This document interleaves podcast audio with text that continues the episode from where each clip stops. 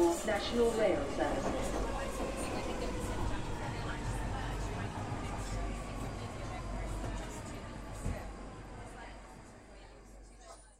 Bine te-am regăsit în stația Londra. Sunt Manuel Cheța de la manuelcheța.ro și tu asculti episodul 5 al podcastului Un român în Londra. Episodul de astăzi l-am numit pe drept cuvânt Auci Arde, pentru că ceea ce vedem că se întâmplă cu Brexit-ul, Brexit care a fost subiect principal în săptămâna asta în Evening Standard, e bine, subiectul ăsta se desfășoară în felul următor. Pui mâna pe plită fierbinte, deocamdată nu te arde, apoi te arde și doare și poate te doare și mai tare când mâna începe să se vindece. La fel se va întâmpla și cu Brexit-ul și urmele arsurii astea chiar se văd. Nu a fost zi în care în Evening Standard să nu se vorbească despre Brexit într-un fel sau în altul. Bine, definiția pe care o folosesc ei este hard Brexit. Și atunci sunt o serie de articole care atrag atenția că Brexitul nu va fi deloc o chestiune simpatică. De fapt, celălalt episod în care am discutat pe tema asta trata chiar faptul că Brexitul a devenit o mișcare fără mănuși. Și să trecem la prima știre de luni. Este vorba de faptul că hard Brexitul va crește prețurile la mâncare. Și reușesc să văd în uh, Evening Standard faptul că consorțiul uh, retailerilor britanici spun că vor crește prețurile la tot felul de produse dacă Theresa May nu are un târg uh, suficient de bun cu Uniunea Europeană. Se pare că creșterile astea vor fi undeva de la 12% pentru haine care vin din Bangladesh până la 27% la importurile de carne. Se pare că și vinul din Chile va costa cu 14% mai mult. Și e tocmai asta, datorită faptului că lira, lira sterlină a pierdut undeva pe la vreo 30% din valoare în următoarele câteva luni de zile, îți dai seama că orice fel de lucruri pe care le aduci din țară, din afară, orice importi, te va costa puțin mai mult. Și lucrurile astea vor fi evidente în, una din știrile din uh, zilele ulterioare. Bun. O a doua știre este ceva care oricum este la ordinea zilei, cel puțin prin uh, Londra. Este vorba de faptul că un individ e trebuia pus la închisoare, se pare că avea probleme psihice, judecătorii au decis ca el să fie lăsat liber, în loc să fie instituționalizat, deși am ieșit în stradă de mai multe ori cu cuțitul în mână. Și ce s-a întâmplat? Omul nostru a omorât un, uh, un cetățean fără niciun motiv. Deci, pur și simplu a ajuns la el, nu i-a plăcut fața și l-a omorât. După care, omul, uh, individul ăsta bolnav, a ajuns la a ajuns să fie instituționalizat. Acum problema este pe tipul ăsta îl cheamă Femi Nandap. Se pare că e de undeva de prin Nigeria. Nu. Și Nandap din zona Woolwich a fost raportat de multe ori la poliție ca ieșind pe stradă și purtând cuțite și uite-te că a ajuns să moară un om, un om degeaba pentru că un judecător a fost puțin cam prea îngăduitor. Să știi că situația asta vei descoperi de-a lungul timpului. Nu, nu o dată sau de două ori, ziarele sunt pline de asemenea situații în care se pare că judecătorii sunt puțin prea îngăduitori. Bun, ajungem la o altă știre legată de Sadiq Khan, care vrea să reducă emisiile de substanțe toxice din oraș. Se pare că anul ăsta undeva la vreo 2500 de oameni au fost considerați victime a, a poluării din oraș. De-a lungul anilor te poți îmbolnăvi de diferite substanțe, în special emanate de la autobuze și mașini, și se pare că au chiar o statistică în care demonstrează faptul că 2500 de oameni mor anual în Londra datorită poluării. Și ce vrea să facă? Sadic vrea să introducă o taxă față de cum era până acum de vreo 10 lire, vrea să ridice taxa la 12 lire 50 pentru mașinile care vor să intre în Londra, iar autobuzele care vor să intre în Londra vor trebui să plătească undeva la 100 de lire. Și asta e 100 de lire pe zi, dacă vor să treacă prin Londra. și mi se pare o măsură foarte bună. N-am văzut fogul de care zice toată lumea. Sunt un an de zile aici în, uh, în Londra. Lucrez de câteva luni de zile în centrul Londrei, dar n-am reușit să văd fogul pentru care, să zicem, Londra este celebră peste tot în lume. Și la fel, nici n-am reușit să văd ploile de care se plânge toată lumea. În toată vara asta, dacă a plouat de 5 ori, este, este mult. A plouat puțin mai des noaptea, dar mai relevant este ziua. Dacă prinzi o ploaie odată la vreo două săptămâni, să știi că este mult. Însă, se pare că Londra are reputația asta, ca și cum ar ploua aici probabil în fiecare zi. Este norat des, este adevărat, dar nu plouă în fiecare zi. Bun. Și mai aflăm și o altă chestie. De exemplu, este, este vorba de cazul lui, uh, lui Anthony Vidal. Ce se întâmplă? Omul nostru ieșea din, uh, dintr-o clădire unde lucra și o mașină mare, HGV, uh, mașină de transport, la, la accident avea să intre în mașina lui omul nostru și mașina de transport practic l-a transformat în sandwich între mașina de transport și automobilul personal. Omul nostru este, semi, este într-o situație de semi-pareză în momentul de față și tot ce s-a întâmplat în situația aia a fost că șoferul a fost amendat cu 440 de lire. Iar omul nostru s-ar putea să nu mai meargă cum trebuie toată viața lui. Și aici descoperi faptul că, deși avem o, o părere idealizată despre UK, în UK vedem că se întâmplă destul de multe nedreptăți. Cum ai văzut și cazul judecătorului care a lăsat individul la liber, deși trebuia pus undeva într-un spital, mai este și cazul acesta al uh, șoferului de mașină de transport care n-a fost atent și a fost amendat numai cu 400 de lire, deși omul nostru a fost băgat în spital. No. Și atunci va trebui victima să-l dea în judecată pentru a obține ceva mai multe daune. Deși în asemenea cazuri s-ar fi cerut să-i se ia permisul și cine știe să-l poate să-l trimite și pe la închisoare. În, în uh, diferite situații observi că oamenii își primesc pedepsa care trebuie și în altele vezi că nu își primesc pedepsa cuvenită. Și aici totul depinde parcă de polițiștii cu care reușești să iei legătura sau de judecătorii peste care dai. Și e, e păcat. Sau cel puțin e păcat pentru că eu facem o părere, să zicem, idealizată. Vii în UK, îți vezi de treabă, e bine, nu-ți vezi de treabă, te lovesc ăștia peste mână. Însă nu e așa. Dovadă este și faptul că se întâmplă foarte multă evaziune fiscală. Vezi că aici cash-ul, banii fizici, sunt încă la modă. Și o bună parte de, dintre firmele mici nici nu raportează toate sumele pe care le câștigă. Nu. Și în asemenea situații trebuie să admiți faptul că UK are și bune, are și rele și să vezi cum, nu, cum, cum eviți situațiile în care ar putea fi neplăcut pentru tine.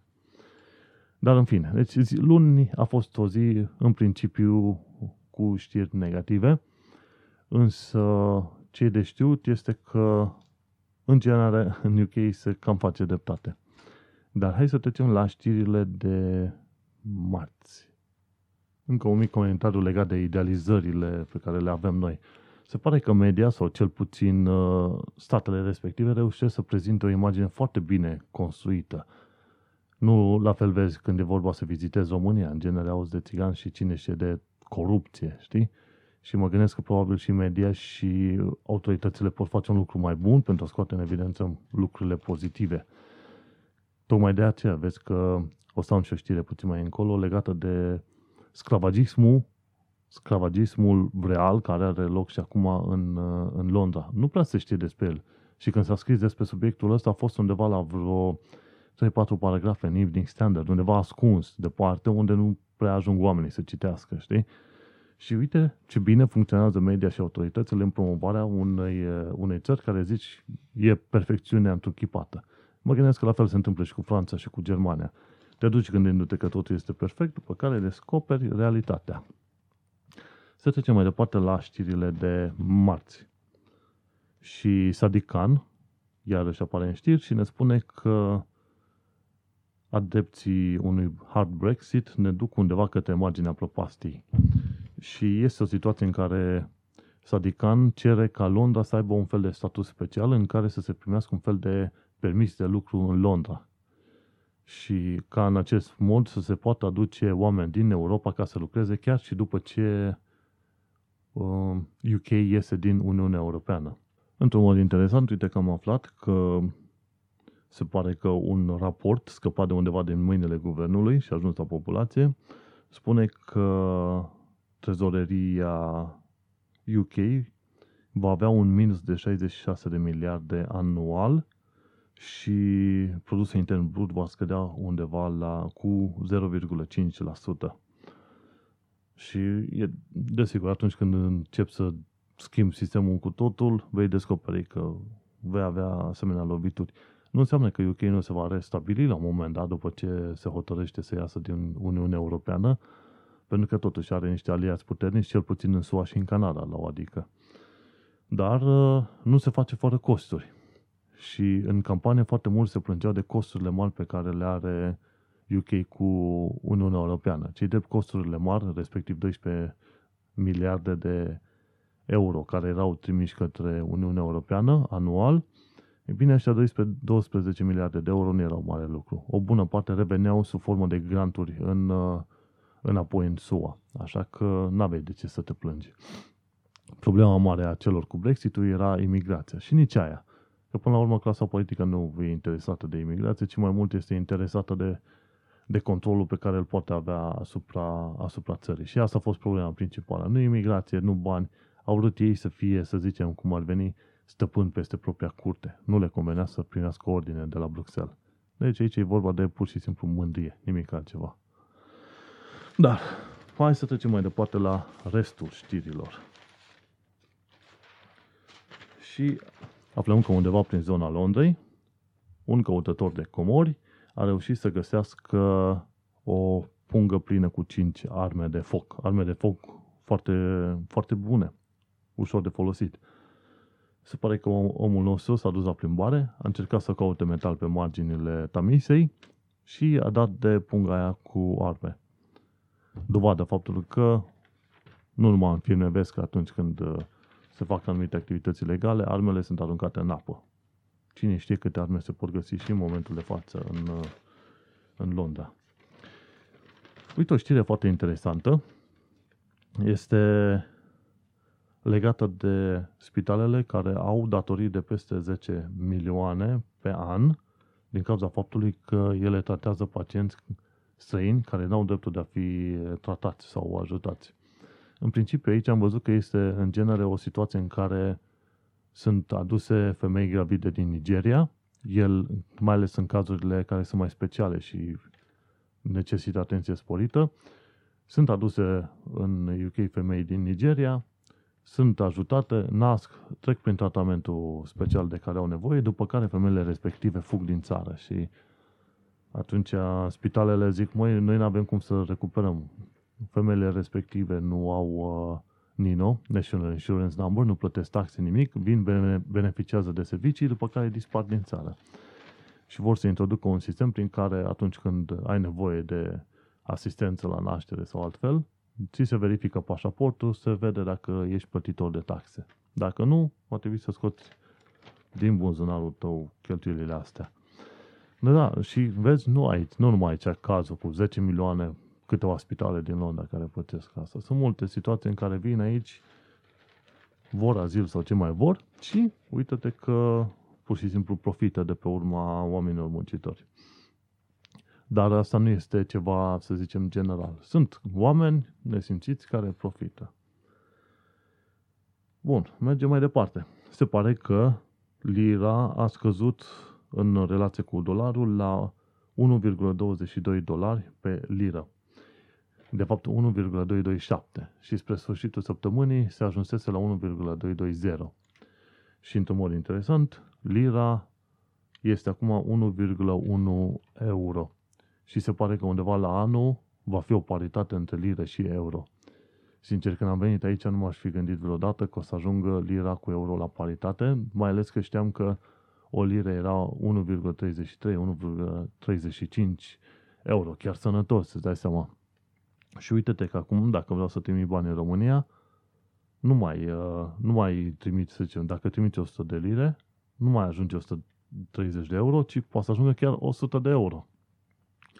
Practic, dacă îți făceai planuri în funcție de cursul liră-euro la început de an și stabileai niște cheltuieli după planul respectiv, ei bine, acum ai planurile date peste cap. Date peste cap cu aproape 15-20%, nu glumă.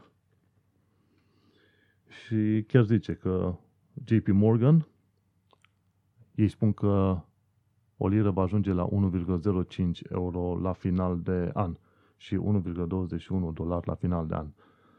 Deci, probabil că până se va stabiliza situația, cel mai bine ar fi ca să strângem bani aici în UK și să-l ții aici până când vezi că cursul va crește.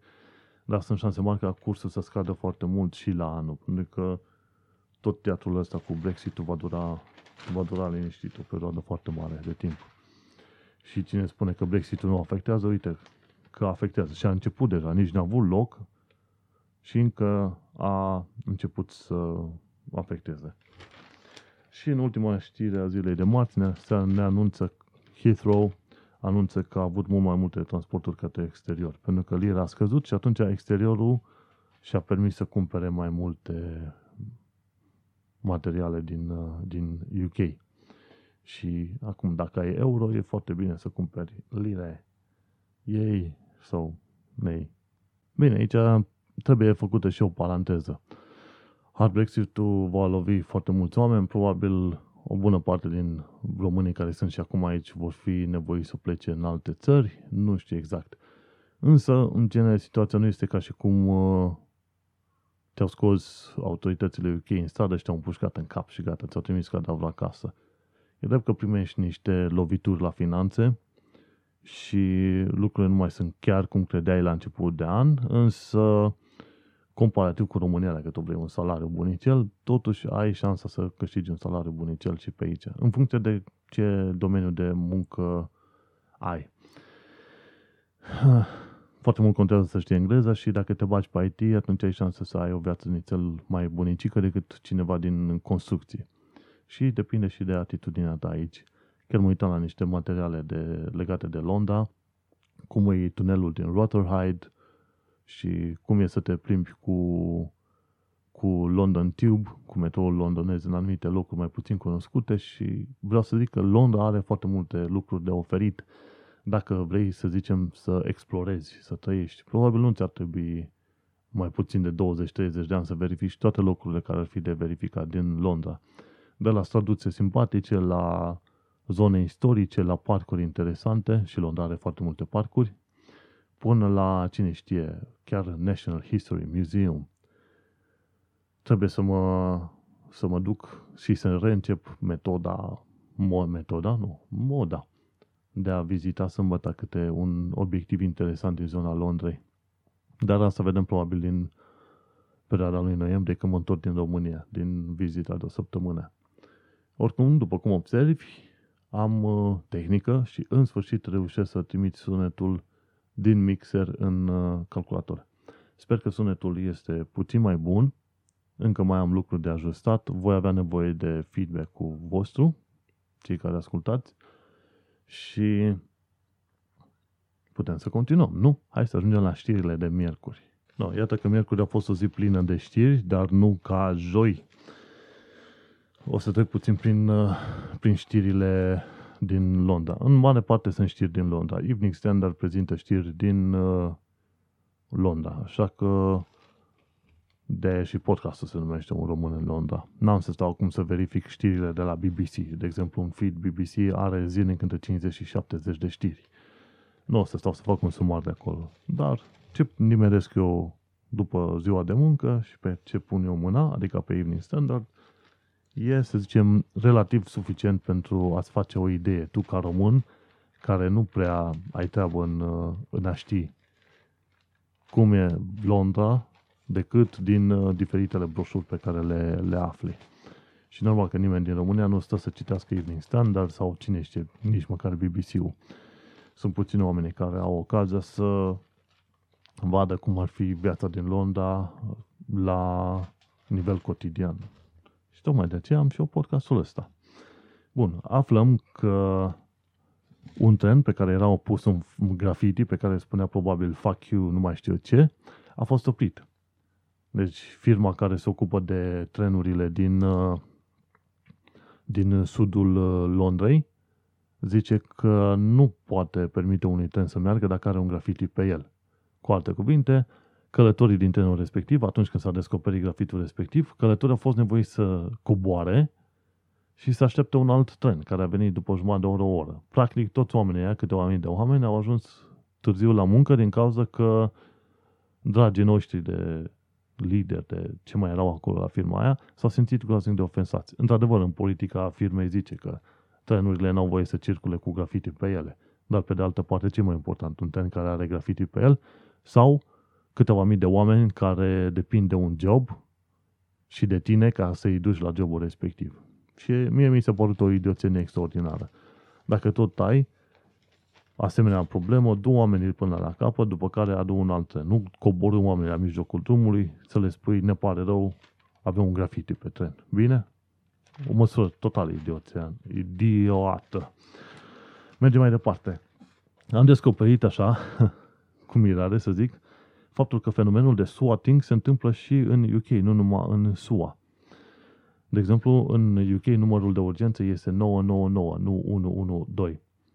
UK, atâta timp cât a fost în UE, a preferat, a vrut să aibă întotdeauna uh, un tratament preferențial.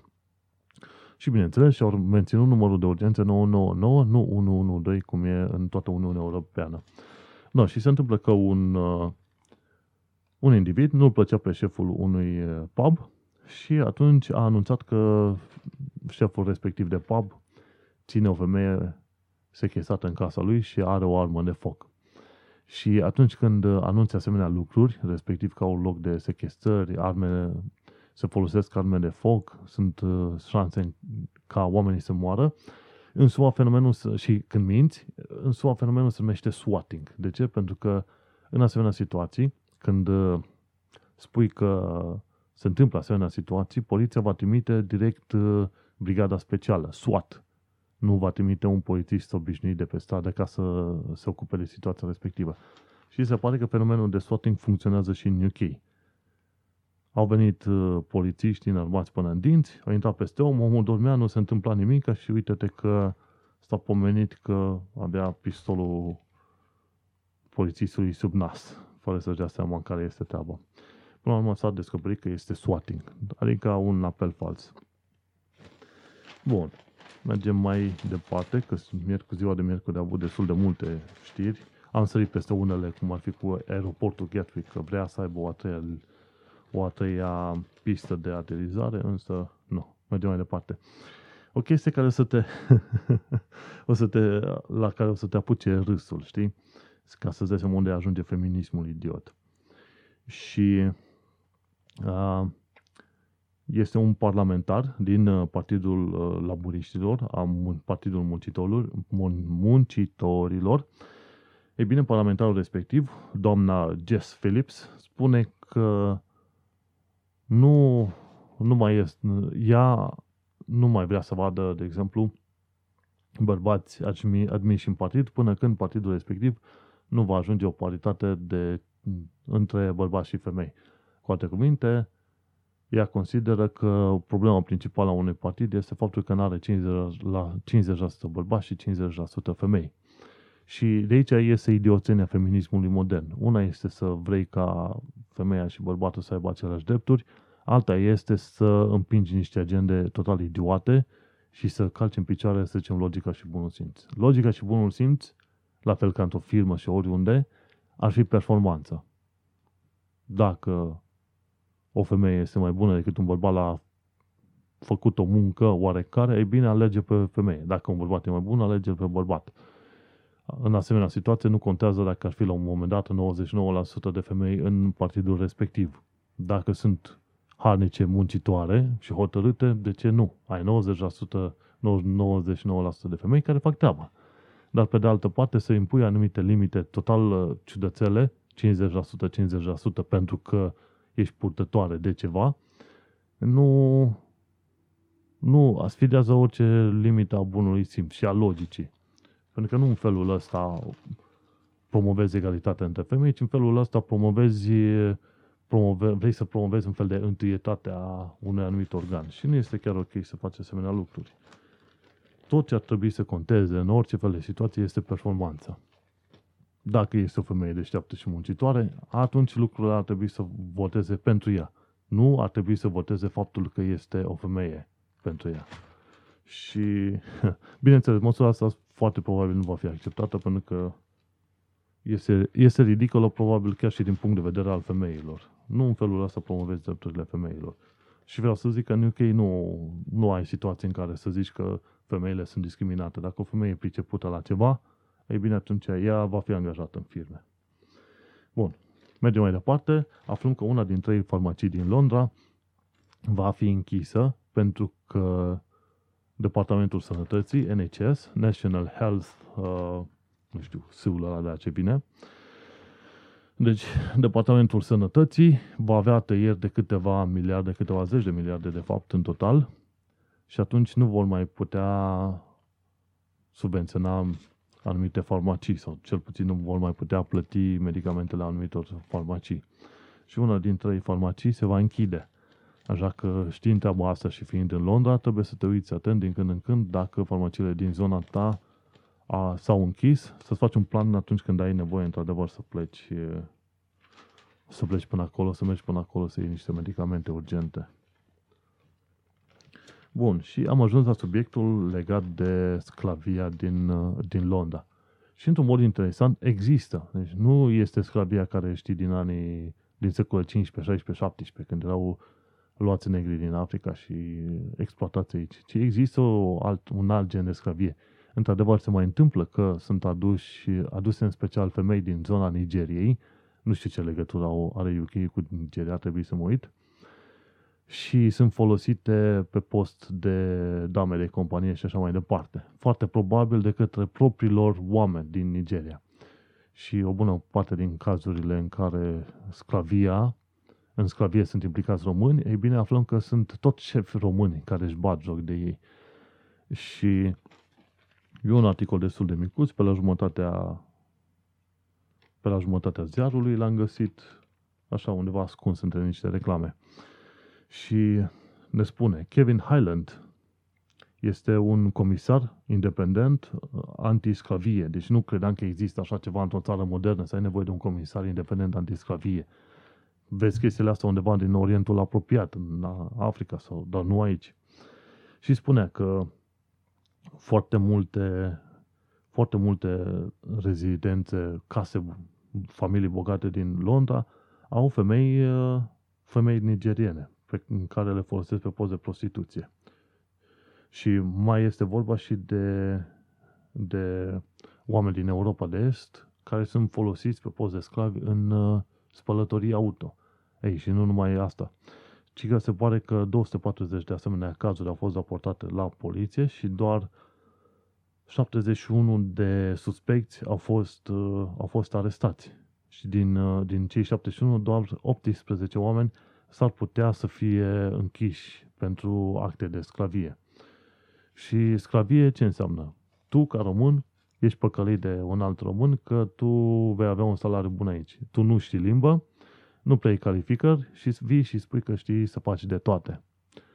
Și atunci, fiind pregătit să faci de toate, și neștiind limba, neștiind drepturile, neștiind nimica, ești trimis, să zicem, la o firmă de construcții de către românul respectiv pentru un sirian, iranian, ce mai e, alte chestii. Britanicii pur nu, nu prea fac chestiile astea pentru că se fere să facă mizerii de genul. De obicei, când auzi de cazuri de sclavie în care sunt implicați cei din Europa de Est, vei descoperi că sunt tot ceva străini. Și te duci și lucrezi fie unde, fie la spălat de vase, fie la construcții, fie la curățenie, oriunde, stai în niște condiții mizere cu alți 4-5 într-o cameră și wc nu funcționează și salariul îl primești la jumătate și cu 2-3 săptămâni întârziere, dacă îl primești și pe ăla, știi?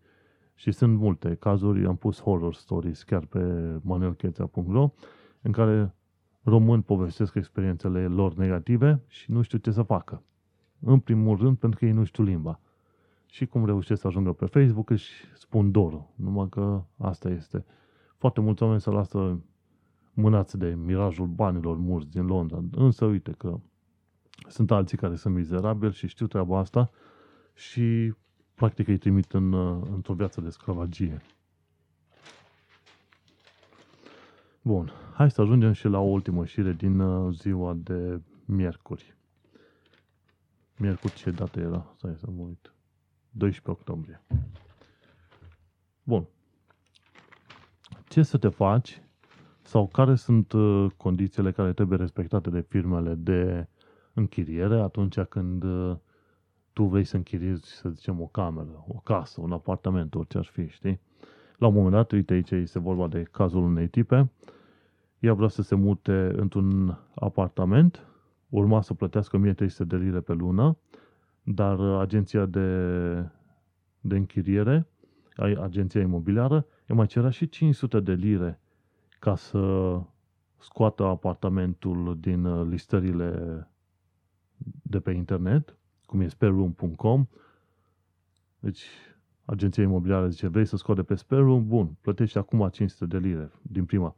După aia mai cerea și 300 de lire uh, o taxă de administrare, plus încă o taxă de inventar de 200 de lire, știi? Și acolo articolul ăsta spune că, din punct de vedere legal, ei pot cere sumele astea sau orice, orice fel de sume, atâta timp cât sumele alea sunt precizate beforehand, adică din timp, dinainte să știi, dinainte să semnezi contractul, e bine ca tu să ai acele sume listate undeva, ca ei să le arate, știi? Și dacă ei nu respectă regula asta, atunci poți să-i uh, raportezi la Trading Standard sau la Advertising Standard Authority. La astea două, deci Trading Standard și Advertising Standards Authority. Cam astea ar trebui să, să fie instituțiile la care putea să raportezi o agenție imobiliară care îți bagă cheltuieli pe gât, deși nu, nu știi de ele. Din experiența mea cu chiriile, că am trecut și printr-un caz de fraudă, deci aș putea să zic mai multe, la chiriile mici, unde, de exemplu, plătești pentru o cameră în, în, într-o zonă, să zicem, în zona 4, unde mai e și un coleg, plătești numai un singur pat, sunt foarte multe situațiile în care atunci când vii prima oară n-ai, n-ai neapărat nevoie de un contract pe acolo, știi? Plătești 300 de lire și stai câteva luni de zile într-un pat împreună și în, ca în aceeași cameră ai un alt coleg, împărțiți camera pe jumătate. Ceea ce este, ce, ce poate fi, să zicem, relativ binișor, dacă ai un internet, ai o baie și o bucătărie decentă. Eu am avut bată, că am nimerit foarte bine undeva, unde oamenii au fost cinstiți, am plătit 300 de lire, o perioadă bună n-am avut contact, după aia mi-au făcut un contact oarecare, dar ăla era așa de formă. Totuși era, era bun pentru, pentru mine așa. No, și când te duci să cauți într-o altă, să-ți găsești chirie, într-un apartament sau într-o cameră undeva, este bine ca în primul și în primul rând să faci o căutare pe site-ul Google, nu Google, doamne, pe site-ul guvernului UK, ceva în genul Search Property Details. Dacă cauți în Google, trebuie să faci, să scrii o căutare de genul Search Property Details UK Gov. Și acolo te va duce la un, uh, un site, vezi să fie de site-ul guvernului, să fie gov.uk și acolo poți căuta, introduce adresa exactă și zip code-ul și îți găsește detaliile de, de proprietate detaliile de proprietate, pentru care trebuie să plătești 3, 3 lire ca să le afli, sunt importante pentru că spun cine este proprietarul, ce tip de casă este aia și când a fost cumpărată de către proprietar și cu cât. Odată ce ai detaliile astea, te poți duce și îl poți confrunta pe cel care vrea să-ți dea închirie cu detaliile respective. Și prin confruntare nu mă refer că îi dai cu detaliile în cap, ci că îl întrebi Uh, de cele mai multe ori este bine să întrebi dacă omul respectiv este, bineînțeles, landlord, dacă este proprietarul efectiv. Și cer numele complet, după care îi spui, uite, eu am numele ăsta, pe tine te cheamă Abe Lincoln, eu am numele de proprietate corect, Abe Lincoln, ok, asta înseamnă că tu ai fi proprietarul. Înainte de a semna contractul, îi cere actul de identitate.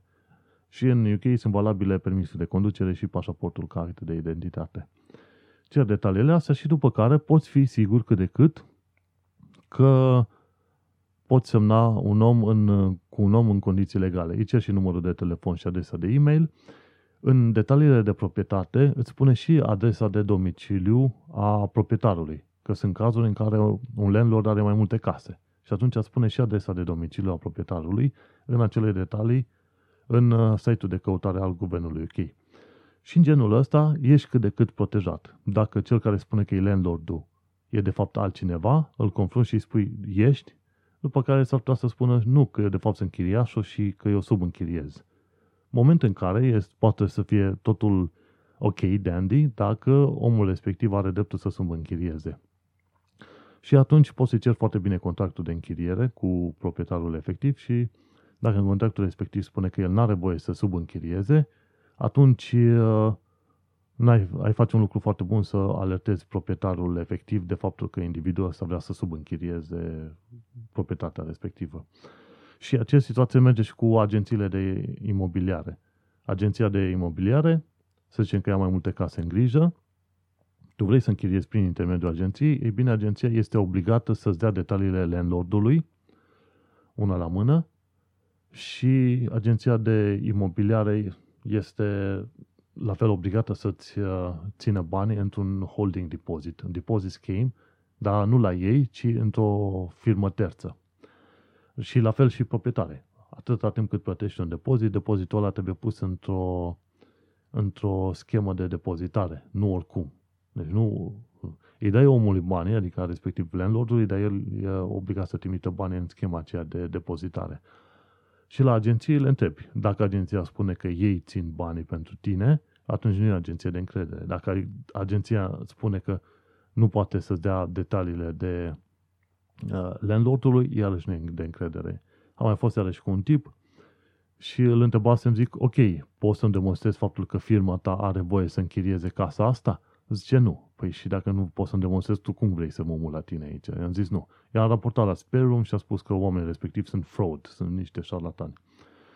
Deci, atunci când ai treabă cu agenții, asigură-te că agenția are voie să închirieze respectivul imobil, că îți dă detaliile landlordului și că banii tăi în depozitul care îl dai sunt uh, protejați undeva. Bun, hai că am vorbit cam mult de chirie, dar să știi că este un punct foarte important, pentru că am trecut printr-un caz de fraud, a venit proprietarul și vrea să scape de noi cât mai repede, deși noi plătisem pentru, pentru camera respectivă. Bun, și ajungem acum la știrile de joi, 13 octombrie 2016. Bun, și aici vorbim despre un titlu foarte mare în Evening Standard. Zice, Hate crime source after Brexit vote. De parcă n-am fi știut mai ales când Brexit a fost condus de către handicapatul ăla Nigel Farage de la UKIP, care e handicapat ascuns acum, da. Și pe bun motiv, nu i-a zice handicapat, nu, este un idiot ordinar. Bun. Și aici aflăm că după ce Brexit a fost votat, atacurile, abuzurile și grafitiurile anti, anti rasiste și xenofobe au crescut cu 41% bineînțeles, o șovinismul, xenofobia și rasismul sunt foarte, foarte prezente aici în, în UK. În România se spune că nu, românii sunt rasiști cu, cu țiganii, de exemplu, însă să nu uităm că fiecare țară are problema asta și unii mai mult decât alții. Și este vorba de faptul că imediat după ce s-a votat Brexit-ul, în luna respectivă au fost 5500 de asemenea atacuri la adresa străinilor. După care, pe lună au fost în medie 4500 de asemenea atacuri. Și Amber Root, de, despre care am vorbit săptămâna trecută, că vrea să facă o listă și în care să publice firmele care au angajat străini, ei, Amber Root zice ura nu are niciun loc în uh, Marea, în Britania. Pentru că noi lucrăm pentru toată lumea și suntem uh, hotărâți să scoatem ura din așa, această țară. Ipocrita naibii, pentru că altfel nu poți să o numești. Ce facea săptămâna trecută? Săptămâna trecută, săptămâna cealaltă, de fapt, propunea ca firmele să fie obligate să listeze numărul de angajați străini. Și bineînțeles, știindu-se valul ăsta mare de, de ură, din asta, de naționalism, din asta ciudățel înțeles, Îți dai seama, deci să obligi tot felul de firme care au, număr, au angajat străini, să le obligi să publice câți angajați străini au, le transforma în mod indirect, în mod direct, în ținte ale urii unor prostonaci din ăștia ordinari, că majoritatea actelor ăstora sunt făcute de către niște indivizi impuțiți care nici măcar loc de muncă n-au și n-au pentru că nu vor să muncească, nu pentru că nu că le-a furat cineva locul de muncă. Și firmele alea s-ar fi văzut constant sub lupa unor uh, tâmpiți din ăștia care fac tot fel de acte în astea xenofobe. Și acum ea vine cu ideea că ura nu are loc în UK. Păi tocmai tu care ai fi promovat acum ura împotriva firmelor care angajează străini, vii și spui că ura nu are loc în UK. Da, este o ipocrită ordinară. Nu. Să continuăm cu alte știri. Și uite aici, altă știre în care spune că prețurile vor crește din cauza Brexitului. Nu crește, nu vor, ci cresc deja.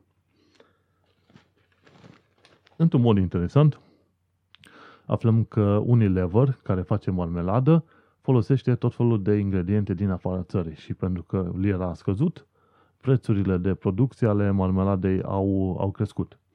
Și este momentul în care Unilever, care are contact cu Tesco, Tesco e un fel de supermarket cum e, cum e Mega Image pe la noi. Bun, și Unilever i-a propus lui Tesco ca pentru toate produsele sale să plătească un extra 10%. Și atunci Tesco a, a anunțat că va scoate produsele Unilever de pe, de pe, din, din, magazinele, din magazinele sale. Și așa a început un fel de uh, acțiune numită Marmagate în, uh, în amintirea Watergate. No, și în Marmagate ăsta Tesco va scoate produsele Unilever pentru că au hotărât să crească prețurile cu 10% așa din prima. Și iată cum uh, Brexitul ajunge pe masa britanicului cu prețuri mai mari.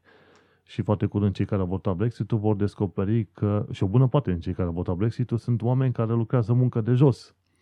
Și tocmai ei vor fi probabil cei, cei mai afectați de asemenea măsuri. O creștere a unor produse cu 10% înseamnă că nu o să-ți mai cumperi marmeladă o dată la două zile, ci îți cumperi o dată pe săptămână. Și îți cam stă în, în, în gât treaba asta. Așa că Brexitul începe să muște și nu, nu mușcă oriunde, ci mușcă peste tot. Să continuăm cu știrile. Bun. Legat de, de rasism, de exemplu, în, dacă în SUA este greșit să spui niga unui negru, aici există un anumite cuvinte pentru cei care provin de obicei din Pakistan și este o numire numită Paki. Deci dacă vrei să fii rasist și să fii pro și să te cerți cu cei din, din Pakistan, le spui Paki. Și ăsta e un cuvânt foarte urât, care e sinonim cu nigger în uh, SUA.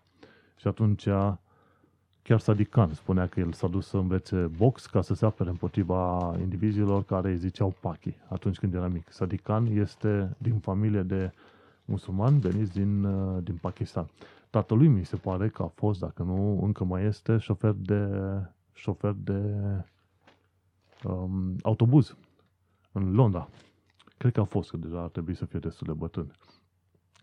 Așadar, dacă auzi asemenea cuvântul ăsta pe aici că se vorbește, să știi că e un cuvânt destul de ofensiv și să, să te ferești să-l, să-l, să-l pomenești. No, mergem mai departe. Aici ajungem la articolul în care spune că 2500 de oameni au murit în ultimul an din cauza poluării, poluării din, uh, din Londra. Și ci că cele mai uh, nasoale cartiere, cele mai rele cartiere sunt Barnet, Bromley, Croydon și Ealing. Și într-un mod interesant, astea sunt puțin mai pe la margine, nu sunt chiar în centrul Londrei. M-aș fi așteptat ca centrul Londrei să fie puțin mai toxic, nu? Dar uite, se pare că în exterior sunt uh, cele mai, uh, mai toxice. Și două substanțe sunt numite numite ca fiind principalele vinovate, dioxidul de azot și PM2.5, sincer PM2.5 nu știu ce este, dar mă gândesc că sunt uh, particulate matter, deci uh, un fel de aerosoli. În principal, toate chestiile astea provin de la autoturisme. Și uite că aici se măsoară, în România noi nu știm, dar uite că se măsoară numărul de morți anual din cauza unor asemenea situații. vei vedea că majoritatea oamenilor care mor din cauza poluării sunt probabil oameni mai în vârstă. Nu au spus exact care e care este uh, procentajul. Dar au spus că procentajul legat de vârstă, dar au spus că 2500 de oameni. Bun, mergem nițel mai, mai departe și este un lucru care ar trebui să ne bucure dacă ai uh, bicicletă și ai și o cameră de filmat și cineva se comportă urât față de tine, te poți duce cu filmarea respectivă la poliție, raportezi cazul ăla și atunci poliția poate porni o investigație ca respectivul individ să fie amendat sau cine știe, să, să primească chiar și un dosar penal. Și o tipă de 22 de ani, Shanik Sarina Pearson, va fi, va fi prezentată justiției pentru că l-a înjurat și l-a insultat pe un, l-a înjurat și l-a atacat pe un, pe un biciclist care, din fericire pentru el, avea o cameră video pe cască. Și aici, față de România, aici cel puțin înregistrările video sunt considerate dovadă.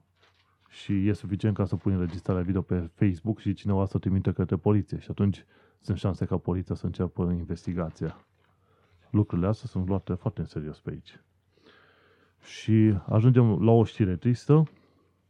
Un copil de numai câteva luni de zile a, a murit din cauza neglijenței uh, doctorilor. Deci vezi și în UK, vezi neglijență în asta destul de, de urâtă, știi? Și aici este vorba de faptul că el avea meningită și oamenii au considerat, doctorii au considerat că are doar o infecție la sinus și că nu este nimic grav. I-au dat numai niște paracetamol și copilul a murit. După ce s-au făcut investigații, au descoperit că doctorii nu și-au făcut treaba. Așadar că, bine, este doar unul din puținele cazuri, dar uite-te că nu ai vrea să fii tu acel unul din puținele cazuri care se duce cu copilul la spital și după aia moare pentru că doctorii respectiv nu au vrut să-și facă munca. Bun. Am aflat la un moment dat că undeva în, în nordul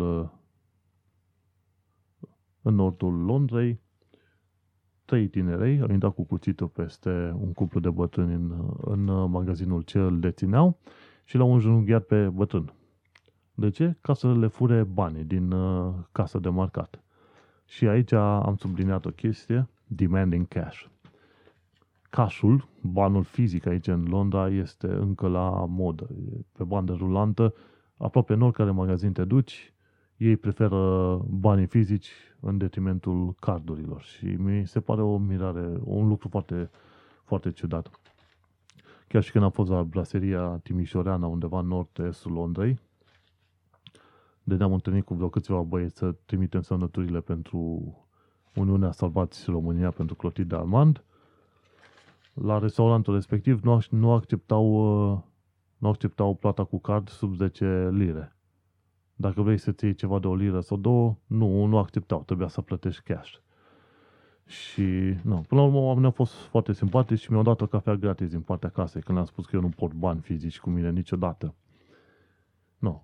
În Într-un târziu m-am hotărât să iau o ciorbă și niște iachnie de fasole plus cafeaua, am sărit de 10 lire, am plătit acolo fericit pentru că mâncarea este foarte bună și sincer a fost prima oară după un an de zile de când sunt aici, când am mâncat o mâncare românească în Anglia și foarte bună. Pe de altă parte, nu mi-a plăcut faptul că trebuie să cheltui minim 10 lire dacă am cardul la mine. Și uite, se întâmplă că dacă ai cash în magazin, vei descoperi că vin proști de ăștia, copii de ăștia proști cu cuțitele la ei, te înjunghe ca să-ți ia cașul.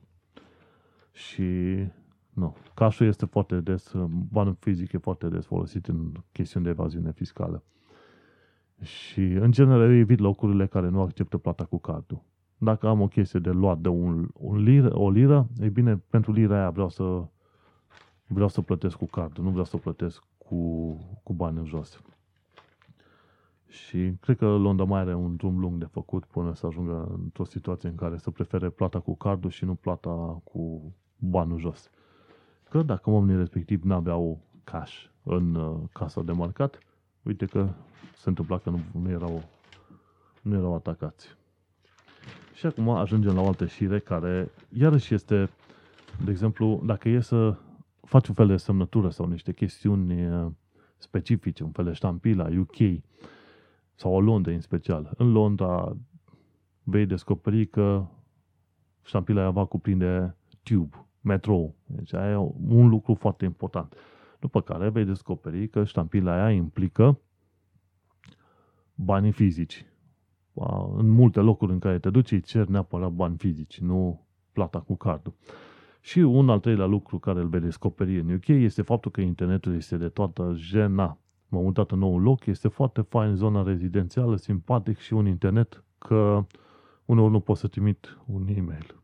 Serios, când te muți undeva și dacă internetul este ceva important pentru tine, în multe locuri tu nici măcar nu poți sta pe Skype ca să vorbești cu neamurile din România. Eu stau pe Skype și vorbesc cu jumătatea mea și cu rudele și cu toți, vorbesc de pe telefonul mobil. Am luat de la 3 UK, de la rețeaua 3 UK din uh, Anglia, un uh, plan cu date nelimitate și 200 de minute incluse, 200 de minute de vorbit incluse, totul la 20 de lire pe lună. Ei, cu ăla îmi fac nevoile pentru că internetul care l-am aici acasă este de toată jena. Și, sincer, m-am uitat, m-am uitat în ultima perioadă la filme pixelate, cum nu m-am uitat aproape niciodată din 2002-2003 încoace. Prin 2002-2003 aveam un calculator, un AMD la 300 de MHz și mă uitam la filme, la o placă video de vreo 4 sau 6 MB și vedeam filmele pixelat.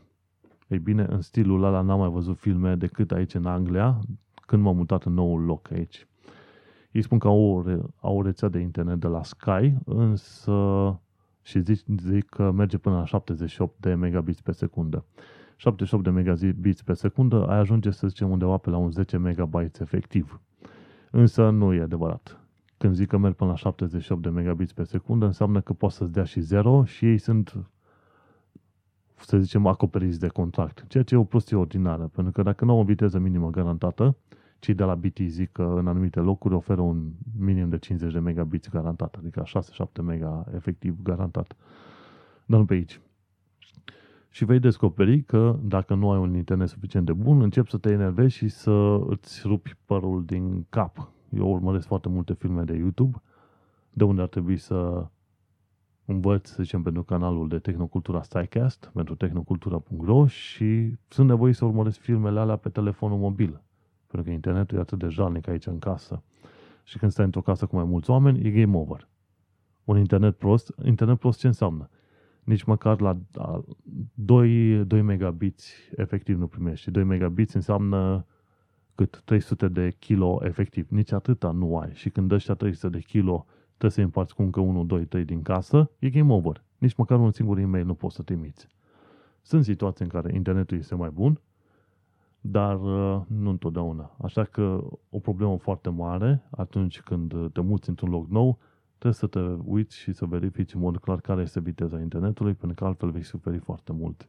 Și acum, după ce termin de înregistrat, fișierul audio îl, vor, îl, vor, îl voi urca pe Podbean folosindu-mă de telefon mobil. În niciun caz nu o să pot folosi telefon, uh, internet de aici, de la mine. Și ajungem la ultima știre de joi, tot legată de internet, zice Slow Broadband stops, uh, stops play at game stores. Și este vorba de firma Game Digital, vrea să deschidă câteva magazine în care să poți juca jocuri e-sports, dar zice că are nevoie de viteze de undeva pe la 100 de mega, megabits. Megabits? Megabytes, pardon, nu megabits, megabytes efectiv. Și zice că ei sunt în discuții cu firmele de broadband ca să le ofere asemenea viteză și sunt șanse mari să nu ofere. E mirare mare cum în a cincea putere a lumii, cât este UK, ai un, ai un internet atât de jalnic. Chiar jalnic. Și cu asta am terminat știrea de miercuri. Joi, pardon. Bun, să trecem mai departe.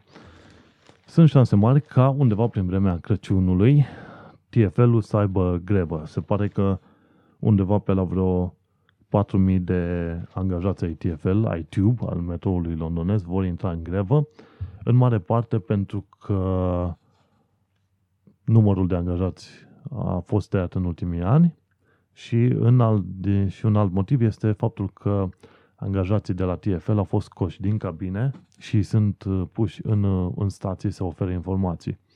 Nu știu de ce a făcut Boris Johnson, celălalt primar, mișcarea asta, însă asta i-a supus unor riscuri uh, suplimentare pe angajații de la TFL. Pentru că vor întâlni oameni nervoși, oameni proști, oameni idioți care îi vor ataca. Și chiar au fost unii angajați TFL agresați, bătuți, înjurați de către, de către trecători. Și atunci se pare că din cauza asta va fi un fel de grevă undeva prin uh, zona Crăciunului. Așadar, dacă ai drumuri multe de făcut în zona Crăciunului, ia în considerare faptul că vom avea greve în, în Londra. Și mergem mai, mergem mai departe.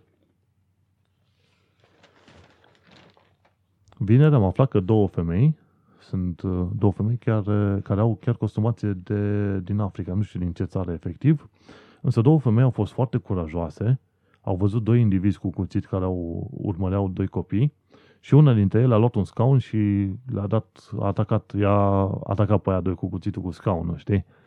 Și oamenii erau mirați. Una dintre femei avea chiar și un copil în spate.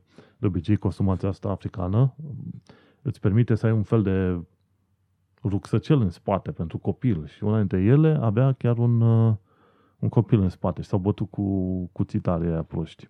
Foarte de s-au de cuțite pe aici prin, uh, prin, uh, prin Londra și deși din punct de vedere mecanic cuțitul are rolul unei pene și are rolul de a transforma forța, cu alte cuvinte, cu o forță mică exerciți o forță foarte mare în, în punctul în care te interesează, uite că sunt folosite atât de nașpa. Nu, în fine. O altă știre destul de urâtă este cea legată de faptul că un copil mic a fost omorât de un câine în casa oamenilor. Și este vorba de un Staffordshire Bull Terrier. Și, deci, un Bull Terrier Staffordshire a omorât, a omorât un copil. Și pe mine m-a mirat întotdeauna de ce caută oamenii să-și ia Rottweiler, Bull Terrier, a, câini din ăștia care sunt considerați în România câini de luptă. Nu știu de ce le trebuie asemenea câini prin casă. Ia un labrador, ia un câine care este mai împăcitor. Câinele ăla, fie el un Rottweiler sau ce mai sunt, câinele ăla se înțelege bine cu tine ca om matur, pentru că tu ca om matur știi cum să te porți cu el, dar un copil mic nu știe, îl trage de limbă, îl, îl trage de urechi, chiar îl mușcă de coadă, se joacă cu el, nu știe. Și câinele la un moment dat se simte amenințat și de că se omoară copilul. Iați un labrador, domnule. Iați un corgi. Iați alți câini, frate, care sunt câini normal, nu niște arme de ucis. Pentru că uite ce pățești. Nu. Știre, știre tristă, câinele a fost uh, omorât cu acordul proprietarilor. Game over. Păcat. O altă știre și aici facem legătură și cu știrea din România cu ursul din Sibiu. Un, uh, o gorilă de la grădina zoologică din uh, Londra, a scăpat, a fugit liberă vreo câteva străzi încolo, după care s-au folosit anchilizante care funcționează și gorila a fost adormită și pe adusă înapoi în, uh, în grădina zoologică. Se pare că reușise să iasă pe ușă care a, lăsat-o, a fost lăsată deschisă de unul dintre îngrijitorii gorilei. Și aici facem, bineînțeles, legătura cu ursul, puiul de urs de șase luni de zile, omorât în uh, Sibiu. Puiul de urs a nimerit cumva pe săzile Sibiului, toată lumea țipa că e un dita mai ursul care umblă de nebun prin oraș și că face rele. În schimb era un pui de urs, speriat, căuta să-și găsească locul înapoi și nu știa pe unde să se ducă. Și ăștia au, au un singur tranquilizant pe oraș, în, cel puțin în Sibiu și nu numai pe acolo, probabil și în alte locuri, cu un singur tranquilizant, au încercat să-l adorme pe urs, numai tranquilizant, numai că tranquilizantul n-a funcționat. Și de ce să funcționeze? Pentru că ești în România. Dacă sunt motive pentru care să te super de UK, e bine, în România găsești motive mult mai multe. Și știrile negative curg, curg pe bandă rulantă. Și uite aici, gorila asta, mare și extrem de periculoasă, a, a fost adusă în siguranță și pentru ea și pentru oameni înapoi, pentru că s-au folosit anchilizante care funcționează. În Sibiu nu s-a întâmplat asta, anchilizantul nu a funcționat, ursul a fugit de acolo, acolo speriat, după care polițiștii au dat ordinul ca ursul să fie omorât. Și ursul a fost omorât. Întrebarea mea este dacă polițiștii aveau voie să dea asemenea ordine dacă aveau voie să-și omoare un uh, animal. Un animal sălbatic care, din ce văzusem eu și din articole care am citit, nu făcea rău oamenilor. Fugea speriat, era o chestie, dar nu făcea rău oamenilor. Și o să vezi foarte des. Contrastele astea între România și UK sunt de... te doare capul. Și acum e scandal mare. Și descoperim încă o dată, încă un domeniu în care România este o incom- într-o incompetență incredibilă. Probabil săptămânal vedem câte o chestie în asta nouă în România. Ba descoperi că polițiștii nu-și fac treaba, cum ar fi ăștia de la secția 5 din poliția, din poliția Brașov. Chiar am făcut uh, un articol pe chestia asta, fumau în secție și când jumătatea mea le-a spus că nu este ok ca ei să fumeze în secție, râdeau pe sub mustață ca proștii. Și după aia descoperi că doctorii, pe doctor nu interesează de soarta ta, cum a, cum a povestit cineva pe, pe blogul ei, Tonela Rotar, care nu e o persoană tocmai necunoscută din Brașov, cum a povestit cum uh, un anumit doctor de la maternitate și-a bătut joc de ea de-a lungul timpului, de-a lungul anilor, și după aia ajungi la cazul de judecători, procurori, etc. Deci, în fiecare plan posibil și imposibil și școală și orice, descoperi că în România sistemul este groaznic de disfuncțional. Păcat. Nu. Gorila a scăpat vie, ursul a scăpat mort. Mergem mai departe. O situație în care, să zicem, hilară, o tipă din, o tipă din, din Nigeria, pe numele ei Emaculate Lumun V, din, de 29 de ani, a, ci că urma să se, să se căsătorească cu unul Nica Loco, de 35 de ani.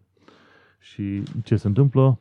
Pentru a câștiga cetățenia britanică, de obicei vin uh, nigeriene, își găsesc un, uh, un bărbat aici în Londra care e tot din Nigeria, îi plătesc niște bani, după care ei se duc și se căsătoresc împreună. Și se căsătoresc împreună, nu se pot căsători separat, dar în fine.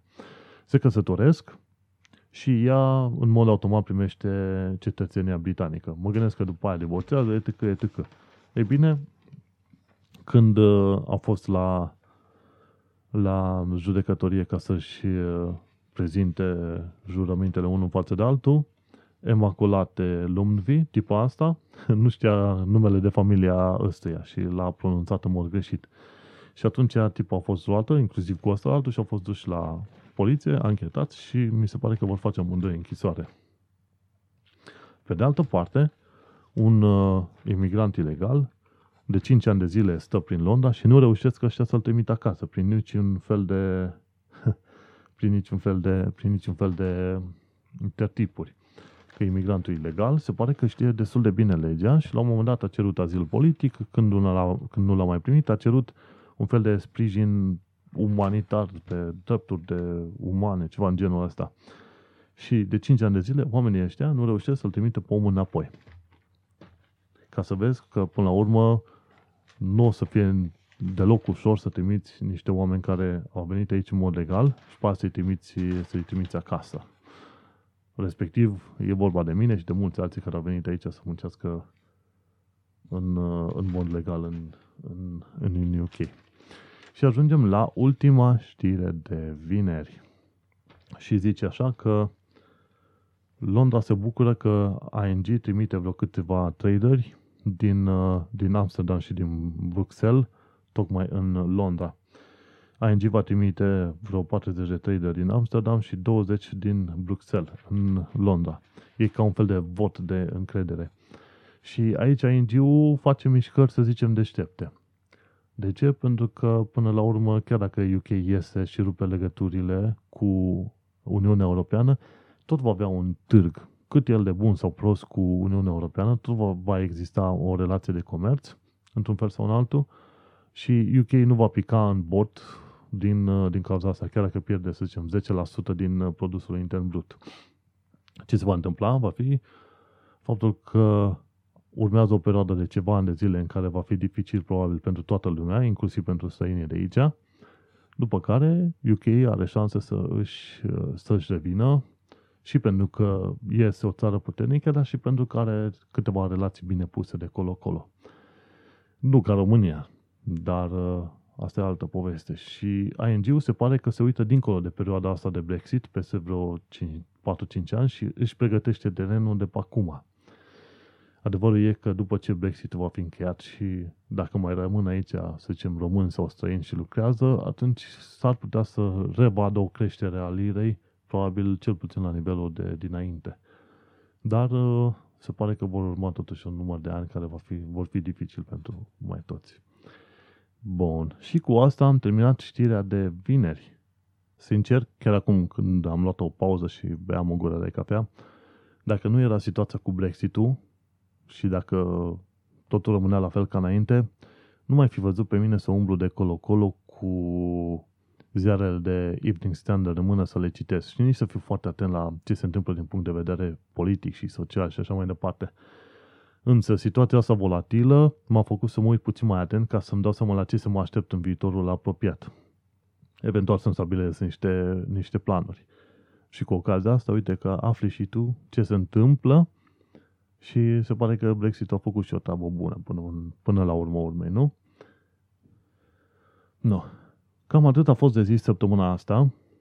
Vedem dacă mai introducem o altă secțiune de sfaturi speciale sau ceva. Am luat legătura cu cei de la Ambasada României, eventual să-mi trimită niște știri din când în când pentru, să zicem, pentru românii de aici. Am fost introdus în lista lor de presă și vedem în continuare dacă voi primi niște știri relevante din partea Ambasadei României. Am, am dat un mic comentariu de făcut despre strângerea de semnături pentru USR, USR fiind Uniunea Salvați România, construită după ce a fost construit USB-ul, Uniunea Salvați București al lui Nicu Șordan. Practic e vorba de un nou partid în care majoritate sunt tineri, între 20 și 35 de ani, care nu au fost în alte partide politice. Și pe cât de mult zice tot românul că nu este politic, sincer, tot românul este politic. Și atunci am, am strâns și eu o, două semnături pentru ei, au mai strâns și alții, alte semnături pentru USR și sunt, se pare că s-au strâns suficient de multe semnături pentru diaspora și vor fi prezentați niște, niște candidați pentru USR din diaspora. Și cine ascultă și cine are cât de cât niște neuron puși la îndemână, presupun că ar trebui să dea o mână de ajutor pentru cei din USR. Adevărul este că trebuie să ne implicăm puțin mai mult, nu numai prin faptul că dai un vot odată la câțiva ani de zile, ci să și promovezi sau să și ajuți grupurile de oameni care vor să facă o schimbare în bine în uh, România. Pentru că, sincer, tot românul care a plecat din țară, mai devreme sau mai târziu se gândește că vrea să se întoarcă în, uh, în România și important ar fi să ai, să, să ai unde te întoarce, știi? Și cu această ocazie am încheiat episodul numărul, numărul 5 al uh, podcastului Un Român în Londra, Auci sau Ups Arde. Și am explicat foarte bine în episod de ce zic că Ups Arde. Ne vom întâlni data viitoare. Dacă ai sfaturi, sugestii, reclamații, orice, nu uita să mi le trimiți pe blogul monelcheța.ro sau pe pagina de Facebook și Până data viitoare, sperăm să ne auzim la știri bune. Eu urmăresc știrile ca tu să nu devii știre. Pa! The next station is Balham. Change here for National Rail.